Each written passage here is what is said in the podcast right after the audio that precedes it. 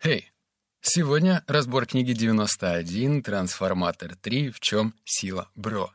Но этот выпуск будет пресным, если я просто пробегусь по тем выводам, которые я вытащил, и именно поэтому у меня есть главная цель. Ну, во-первых, немножечко тебя развлечь, поэтому будет три части. Первое — это мое мнение про эмоциональный фон, который держится вокруг самой книги, точнее даже книг, их три, вокруг персоны Дмитрия Портнягина и, конечно же, его бизнесов. Но во второй части я поговорю про выводы, их пять. Но они весьма интересны. А третье — это та информация, которую я посчитал оставить за скобками. Это лично мое мнение, и оно не соотносится к выводам. Итак, начинаем с первой части. Про эмоциональный фон. Я стал жертвой того, что крутится в интернете. Я прям себя поймал на той мысли, что интернет, он может сыграть с любым персонажем как злую шутку, так и добрую. И в данном случае вокруг Дмитрия прямо интернетик сыграл злую шутку. Я могу только посочувствовать и в хорошем смысле позавидовать его выдержке. Серьезно, наверняка у него просто железные яйца, потому что той волны хейта, которая на него опускалась, ну, это такое себе занятие. И почему я стал жертвой? Потому что я пропускал в своем информационное поле все эти дурацкие выпуски, которые YouTube мне благополучно подсовывал. Те или иные выпуски по поводу э, разоблачения, какой Дмитрий Портнягин плохой, какой Дмитрий Портнягин ужасен. И, скажу честно, некоторые выпуски я посмотрел. А сейчас ну, когда я уже начал вести проект «52 недели одержимости» и вроде как бы внедрять полезные привычки, я понял, что эта инфа абсолютно левая, это левак полный. То есть она делает меня слабее. Ну и что, что кого-то поливает дерьмом? То есть, конечно, глубоко внутри всегда хочется чувствовать, что ты лучше чем-то, что кому-то хуже. И это человеческая природа. Но от нее стоит избавляться, и именно поэтому уже два месяца я вообще, ну, абсолютно игнорирую все эти дурацкие выпуски, где кого-то пытаются разоблачать. Ну, потому что должна быть, в конце концов, своя голова на плечах, а значит, критическое мышление welcome. Ты можешь сам посмотреть и понять, а этот человек вообще достоин твоего внимания или нет. А если ты воспринимаешь пережеванную информацию тех людей, которые даже не журналисты, и выдают ее за правду, ну, такое себе. Это была первая часть. Часть номер два. Но это искренне, правда. Часть номер два — это выводы. И мне больше понравился... Ну, тут, знаешь, даже и будут такие антитезисы, потому что они немного противоречат друг другу. Мне понравился третий и пятый. Пятый, потому что он прям практически-практически. Итак, начинаем. Напомню, я с первого дубля все это записываю. Я думаю, что большая проблема современного предпринимателя — его взгляд на продукт. Одни считают, что бизнес — это продажи, другие, что это простое арифметическое действие, как 2 плюс 2 равно 4, что бизнес — это про посчитать маржу, собрать команду, чтобы она начала как можно быстрее что-то проектировать, собирать, звонить, продавать, в общем, обеспечивать финансовый результат. Но редко кто задумывается о глобальных проблемах, об эмоциях, которые продукт вызывает у потребителя о том, как он влияет на его жизнь, когда потребитель снова начнет думать о вашем продукте и о том, сколько готов будет за него заплатить. И если современный предприниматель всерьез озадачится этим вопросом, то с высокой долей вероятности станет лидером на своем рынке. И мне этот совет, э, да не то что совет, наверное, ключ запал в душу, потому что я ошибкой не беспокоился об эмоциях. И не стоит забывать и как-то вносить за скобки эмоции и бизнес, потому что те же самые люди, которые ходят в синих пиджаках в течение рабочего дня, приходят, включают интернет и могут серьезно так надолго похихикать над э, котятками в интернете. Они те же самые люди. Они те же самые в том плане, что им нужны эмоции. Они любят поржать, поугарать, поотправлять эти же самые э, мимасики своим друзьям. Но почему же тогда воспринимается тот же самый бизнес как-то не вместе с эмоциями. И те самые продукты, которые я сейчас продаю, я подумал, что их нужно немного пересобрать. То есть понять, где добавить эмоциональную часть, чтобы клиент ушел не просто ну, с готовым результатом, но и получил какие-то положительные эмоции. И я об этом подумал. И рекомендую подумать и тебе, потому что эмоции — это наше все. Сухие факты здорово. Да, ты пришел за булкой хлеба, да, ты ее положил, но если в момент, когда кассирша продавала тебе эту булку хлеба, даже не поздоровалась, не посмотрела и сказала «пакет нужен, карта есть, до свидания». Пункт номер два. Покупай этот продукт у конкурентов. Покупай его у себя, изучай его. Постарайся оказаться в шкуре самого требовательного клиента. Постарайся проследить всю цепочку касаний клиентов твоего продукта. Начиная от того, как он впервые увидел в рекламе или на полке магазина, заканчивая тем, как он купил его и начал им пользоваться. Проживи вместе с клиентом весь цикл. Безостановочно получай от клиента обратную связь на каждом из этапов. Покупка, пользование, аналитика. На хорошем маркетинге или продажах ты можешь сделать деньги в моменте, но построить бизнес долгую можно только на сильном продукте. И это про декомпозицию, когда тебе нужно взять весь твой процесс, а у любого бизнеса есть свой процесс, разделить его на малюсенькие-малюсенькие части и подумать, как можно взять, сравнить это с конкурентами? Ну, смотри, сначала ты разделяешь весь свой бизнес-процесс, потом находишь тех конкурентов, которые плюс-минус за ту же цену продают что-то похожее, сравниваешь с их результатами и понимаешь, где узкое горлышко. А если есть какое-то узкое горлышко, то с этим нужно поработать и подумать, как можно его улучшить. Как это делается? Ну, ты сравниваешь. Когда у тебя перед глазами есть два варианта, ну, сравнить, наверное, сложновато. Когда у тебя перед глазами 5-6 вариантов и на длинной дистанции, то есть, например, ты смотришь, а как быстро тот или иной менеджер по продажам отвечает. А что он сначала высылает? А через какое время он а, высылает напоминание? И если он высылает напоминание, то навязчиво ли оно? Потому что, ну, блин, ну, я, например, продаю рекламу. И я отчетливо понимаю, что если нагнетать, у меня там у, у менеджера по продаже есть инструкция. И эта инструкция основывается, кстати, на тех знаниях, которые я получаю из книг. То есть она не приходит ко мне с космоса и не вкладывается в мою головушку. Я получил эту информацию и внедряю. Здесь та же самая история. У тебя есть конкуренты, так возьми, поизучай. И если ну, стоит цель покупать или не покупать их продукт, купи. И эти вложения точно, сто процентов окупятся.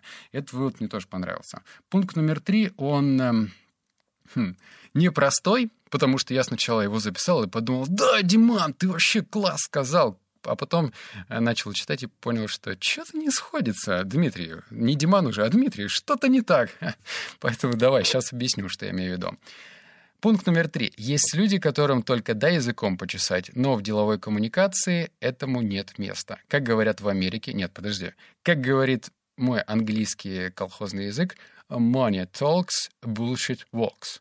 Избегайте подхода «потрещали, разбежались». У каждой встречи всегда должны быть цель и результаты. Если за три встречи мы ни о чем не договорились, вряд ли я в дальнейшем уделю этому человеку хоть минуту своего времени.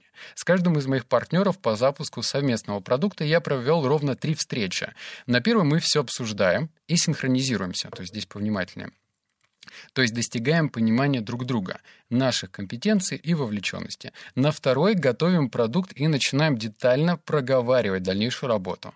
А третий раунд — это уже запуск и окончательные договоренности. Три встречи, ни больше, ни меньше.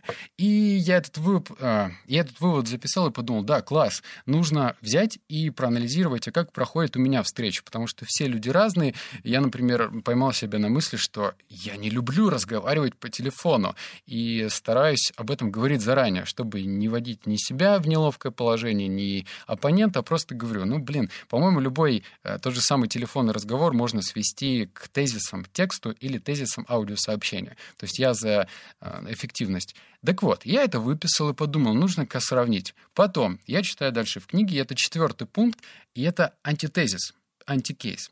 И он звучит так. Антикейс в клубе трансформатора. Как все рушилось и почему. Первое — это полная свобода действий и дела, которые пошли на самотек. Второе — необходим traction на дистанции по определенным показателям. Второе это, — это я лично от себя добавил, потому что у меня единственный вопрос — что, Дмитрий? В общем, история была такая. У Дмитрия открылся клуб «Трансформатор». Я со своей еврейской душой, когда узнал, сколько он стоит, а я напомню, я из Новосибирска, а они это делали в Москве, подумал, эм, давайте без меня. И я так тихонечко, помаленьку наблюдал, напомню, я делаю зарядку и смотрю какие-нибудь мотивационные ролики. Потом все начало рушиться. И если, мне не ошиба... если я не ошибаюсь, то тогда, когда все начиналось, Дмитрий расхваливал своего партнера, Александра Пак, он говорил, как он замечательный, все-все-все, бла-бла-бла. Может быть, это была ширма, может быть, это нужно было проговаривать, но в итоге этот партнер его в конечном счете обманул. обворовывал, делал все не так. Ну, в общем, вот эти вот классические истории из учебников, когда говорят, что партнеру нельзя доверять. Второй кейс про его партнера, имя которого я, к сожалению, не запомнил, по э, упаковочно-маркетинговой компании. В общем, был такой творческий Кент, который делал все хорошо, классно, но потом тоже у них, естественно, произошли разногласия. Но вот у меня вопрос. Разногласия произошли. Это отлично. Ну, точнее, это нормально. Такова жизнь. Но что если бы на протяжении этих трех встреч можно было сделать какие-то выводы об этом человеке, может быть, какие-то дополнительные, может быть, э, дать задачу своему хедхантеру для того, чтобы проверить этого человека иначе. Потому что все, что ты проговариваешь с человеком при первом знакомстве, это не все.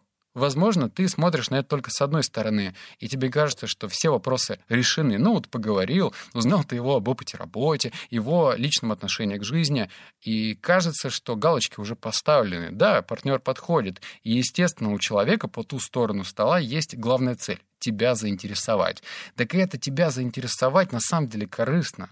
То есть э, мало людей приходят на встречу и такие, бля, вот цель-то у меня сейчас стоит, ну, как-то вот посредственно посидеть, поотвечать лениво уйти. Каждый человек начинает из кожи вон лезть, но если он действительно этого хочет, и говорить скорее даже сверх нормы. Или даже, что гораздо печальнее, пытаться показать себя тем, кем они на самом деле не являются. И вот тут проблема как и в книге, так и в выводе. Потому что если э, такой опыт, точнее даже два, а по-моему там даже и больше выводов, о которых писал Дмитрий, то надо как бы внести корректировки и начать этих партнеров проверять более детально. И я бы даже сказал, что нужно откатываться. Это знаешь, как в игре. Э, если ты умираешь, то ты возвращаешься к предыдущей контрольной точке. Что если, например, на протяжении месяца или двух задавать какие-нибудь странные вопросы партнеру или, возможно, доводить его до какого-то состояния. Ладно, пошла моя личная история. А, в общем, я женат семь с половиной лет, и, ну, я женился совершенно недавно. И я такой, ну, чувачок, который решил проверять правильно. То есть однажды, через полтора года нашей совместной жизни, я решил довести свою будущую супругу. Я прямо ее настолько довел, чтобы понять, а к чему это приведет. И я провел этот тест спустя полтора года. То есть, казалось бы, э, есть огромное количество семей, которые женятся через полгода, а я через полтора года решил провести этот тест. Да, кто-то подумает, что я полный мудак, но я это сделал. И для меня это важный чекпоинт, потому что после него я понял, мне нужно откатываться назад или идти дальше с этим человеком. И вот этот вот антитезис такой. Поэтому проверяй, проверяй, проверяй. Хотя Дмитрий в книге писал про какие-то методы, э, которые проводит его Headhunter, но этого недостаточно, как мне кажется. Нужно очень серьезно и глубоко изучать человеческую психологию. И язык телодвижения, кстати, да, о котором я говорил раньше. И пятый вывод, он больше практичный, перед тем, как мы перейдем к третьей части. Слова, цитата. Гибкий график не означает, что нет контроля. У всех Trello, у всех Scrum. Этот вывод про то, что у него у Дмитрия есть целая глава а, о том, как он вообще за то, чтобы всем сотрудникам было комфортно. Я, кстати, могу сказать, что эти слова не голословные. Я сам был в этом офисе, и мне понравилось. Ну, правда, объективно, потому что я во всяких офисах бывал, и есть белые стены, на которой висит одна фотография Владимира Путина. Владимир Путин, если ты меня слушаешь, здравствуйте. И и офис Дмитрия Портнягина меня, по крайней мере, на контрасте этому удивил. Все хорошо, вообще проблем нету. То есть я за то, чтобы был свободный график, чтобы всем было свободно, комфортно, кофе выпить. Окей. И тут вывод-то про другое, про то, что все считается и пользуется Trello. Если ты, кстати, не слышал про Trello, то пора загуглить. Но я записал больше другой пункт. Это про то, что у всех Scrum. Вообще есть альтернативы. Scrum — это, ну, методи... это что-то наподобие э, менеджмента, только в прозрачном виде, ну, на компьютере, когда ты понимаешь, как двигается твой проект. И у скрама, у этой методологии есть еще agile и kanban. То есть вот это нужно сравнить. И Дмитрий высказал свою точку зрения, я ее выписал, но мне нужно сравнить и вывод сделать самостоятельно. То и, то и тебе рекомендую. Если что-то ты слышишь в книгах, это не значит, что все, пора, пора менять все в жизни и использовать только это. Нет, это значит, что окей, галочку рядом со скрамом ставим, а теперь сравниваем. И после сравнения внедряем, смотрим, что действительно подходит лично тебе. О, дай-ка я чиферну. Теперь третья часть. Выводы достаточны. На самом деле книга неплохая, я могу даже открыто заявить. Я же озвучивал и предыдущую часть. Первую не читал, но вторую, да, было дело эта книга лучше. По крайней мере, она мне показалась более интересной. Я хочу, наверное, выделить то, что Дмитрий мне показался, наверное, более искренним и живым, потому что не все могут открыто писать про те проблемы, которые у него были с партнерами, и рассказывать ту внутреннюю кухню, ну, например, про личные взаимоотношения со своей супругой, которые вообще никого не должны касаться. И я подумал, а не лишно ли это, но таким образом Дмитрий, наверное, раскрывается лучше. И я хочу подытожить и сказать, что нужно всегда жить со своей колокольни, а не той, которой тебе пытается кто-то навязать. Я вижу результат, и если э, этот результат, вот этот вот голословный результат в Инстаграме, где-то еще на других площадках не совпадает с реальным результатом в жизни, то я прохожу мимо. Ну, например, я могу себе позволить купить дорогую одежду, но я себе не позволяю это, потому что понимаю, что нужно даже не 50% э, реинвестировать денег, а 90%. И другой человек, который увидит меня на улице, увидит, не знаю, там, майку из Бершки, там, за 1200, подумает, что я нищеброд. Но в глубине души я буду знать, что я поступаю правильно. И нужно очень четко отделять и разглядывать в человеке, а что напускное, а что настоящее. И я считаю, что все-таки Дмитрий в дальнейшем себя проявит по-настоящему. И каждый должен воспринимать... Блин, это очень все пафосно звучит.